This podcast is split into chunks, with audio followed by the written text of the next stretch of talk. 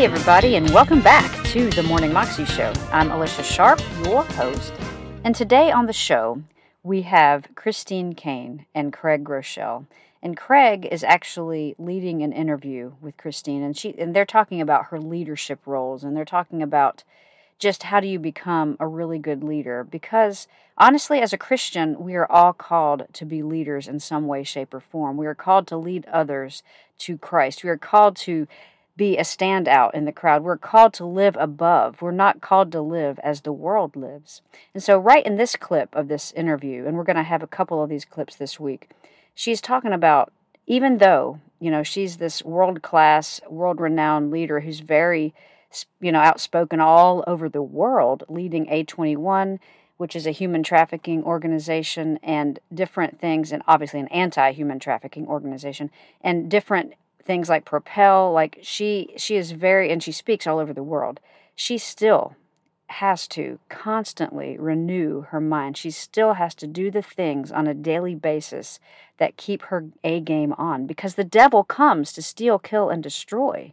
He always does and the thing is if we just allow ourselves to slide if we allow ourselves to, to drift if we're not focused on continually moving forward we will move backward and the devil will gain a foothold. Here's Christine and Craig. I, I, would love for you to talk about an area of what we might call leadership insecurity, something that you feel like I'm just not good at. And how do you grow through that or do you delegate it? What do you do? What's a what's a big leadership insecurity that you face even today and what do you do with that as a leader? Yeah, I'm, I'm, i have many. I'm thinking, okay, which one will I will I say? I, I think the biggest one for me is uh, literally not thinking that I've got what it takes uh, to do it. I, you know, Craig, I come from such a broken past. I was left in a hospital, unnamed and unwanted, when I was born. I uh, am a survivor of sexual abuse for you know over a decade. When I was very, very young, very marginalised because of my ethnicity, growing up Greek in Australia. So I think a lot of that formed me and shaped me um, with this sense of uh, you know, shame was something I had to really overcome in my life. And that, that would be obvious with someone with my kind of background. And, you know, shame is a, is a deep thing that here I am all of these years later that I, I have to proactively choose to fight against that, that feeling of there's something fundamentally wrong with me. I am fundamentally flawed. I am fundamentally not going to be able to do this. Um, and that would be something uh, you know, thank God for my faith journey. And in, in my case, you know, I encountered a, a, a radical uh, relationship with Jesus Christ that has really helped me over the last three decades to be able to renew my mind. And, um, but like everybody else, it's not that I'm just telling everyone else, you have to work on your mind and you have to work on your self talk and your affirmations. I have to do it. I always say, I am only ever one thought away from going back to how I used to think. So I have to, with a vigilance, um, choose every day to remind myself who I am in Christ, to remind myself that through his strength i can do all things and that it really isn't about uh, you know my limitations. Um, it's about who god is and what he can do in and through my life. So that is my driving force. And practically um, i have to really limit the amount of negativity that comes into my mind. I'm, I'm, I'm uh, ruthless, I would say, Craig, of how much um, social media I personally consume. I am ruthless with what kind of uh, news comes into my mind, the kind of people I have in my close inner circle. So I have a very large outer circle, but in terms of my inner circle, and I, I am very, very grateful that 25 years ago, um, I married a man who believes in me more than I believe in me. And no matter how many times I've wanted to maybe give up or step back, um, that Nick has been the greatest encouragement of my life, coming alongside me and certainly encouraging me to keep going it. But the biggest battle for me, and I think someone I know wrote a very good book about um, the, ba- the battle that happens in our minds, I would say that still to this day is something that I daily, daily have to choose to mm-hmm. renew. I think even when we started A21, I remember going, but I mean, it was in Greece. I'm going, but I live in Australia, but I don't have $10 million to start an anti trafficking organization. Um, but this is Russian and Albanian mafia, and they kill people. Um, but, you know, there is uh, no laws that protect the rights of victims in this region of the world. And there was all of these, but I can't, but I can't. And I would still have to fight that that mm-hmm. little music that plays in my ear, but you can't. You're not able, you're not good enough, you're not talented enough, you're not gifted enough, you're not resourced enough. I don't know that that tape recorder's ever gone away, but I've just mm-hmm. learned how to mute that if I am on my A game. Yeah, that's so good. And, and you flew by it. And I want to make sure that some, those that don't know you well hear what you said that you were born in a hospital, unnamed and unwanted, and you know, left you know, without a home. You suffered um, you know, tragically, heartbreakingly um, severe sexual abuse.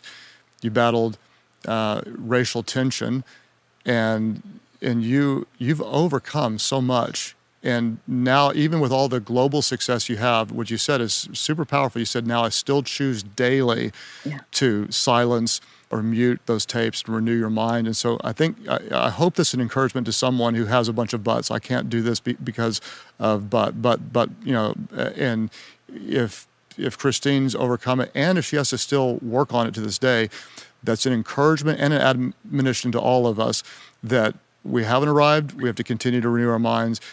Um, but you can do more than you ever thought possible as a leader. I'm curious, Chris, speaking of like insecurities and weaknesses, here's a question I've never asked anybody before, but I'd, I'd love to hear your thoughts. When we have a weakness in leadership, sometimes we should develop it, and there are other times that we should delegate it. How do you recognize the difference in your leadership if you got a weakness? Do I need to get better here, or should I? empower someone else to do this? How do you um, differentiate those in your mind and leadership? Yeah, and I and of course for me, I'm going to see some of this through a faith lens, and so um, you know, in my case, I, I'm going to go to God and say, okay, is this something that you're working on me because I need to get stronger in this area, um, or is it just a limp that I'm going to have, and there's someone else that doesn't have that limp, and they can run and they can do that. And I think one thing um, both myself and my husband, uh, and I would say this is the one thing we've done right in our uh, 25 years of marriage and leadership together, is that we are very good at staffing our weaknesses and not feeling like I have to be good at everything. If I exhaust myself, on this earth just trying to get good at everything or to overcome every single weakness rather than understanding that I'm part of something much bigger than myself and I'm only a part of it, a, a strategic part, but only a part, then there are some things where I go, you know, it, it is okay. I just know that this is not a battle that I have to fight internally. This is something that I need to resource myself externally and be able to staff that area. Um, and it'll actually be better for the organization. It'll be better for the people around me. I am surrounded, Craig, you'd be stunned. The caliber of staff at A21 globally, I mean, they're training. I mean, the PhDs that people have got, the, you know, the lawyers that we've got, the doctors that we've got, the social workers that we've got, uh, the phenomenal leaders and country directors that we've got all of them in their own way way exceed me in their area of specialty. And I think the biggest fight is that you're not insecure, thinking you have to be better than everyone at yes. everything. And so to me, it is such a relief. I actually find that it is very relieving for me and I can work on the things I need to work on if I just allow people to flourish in the in their own strengths and I don't ever see that as a threat to me. You know, you can give me a corner office, you can give me a slick title, you can call me the Right Reverend Dr. Christine. I either am or I'm not. And so the mm-hmm. fact is, I don't have to fight with a title or an office or to have more accolades or degrees than anyone in my organization to feel like I am the leader of the organization. That was an interview with Christine Caine and Craig Groeschel, and you can find it on YouTube if you look under Q&A with Christine Caine, Leading Through Insecurity. You can also find out more information about Christine at her website, christinecaine.com, and Craig at his website, which is craiggroeschel.com. I hope that you have a fabulous day, that you continue every day to do the things that build you up in Christ, that give you encouragement, and that lead you closer to God. Have a great day, and remember to go live your 320 life today. God bless.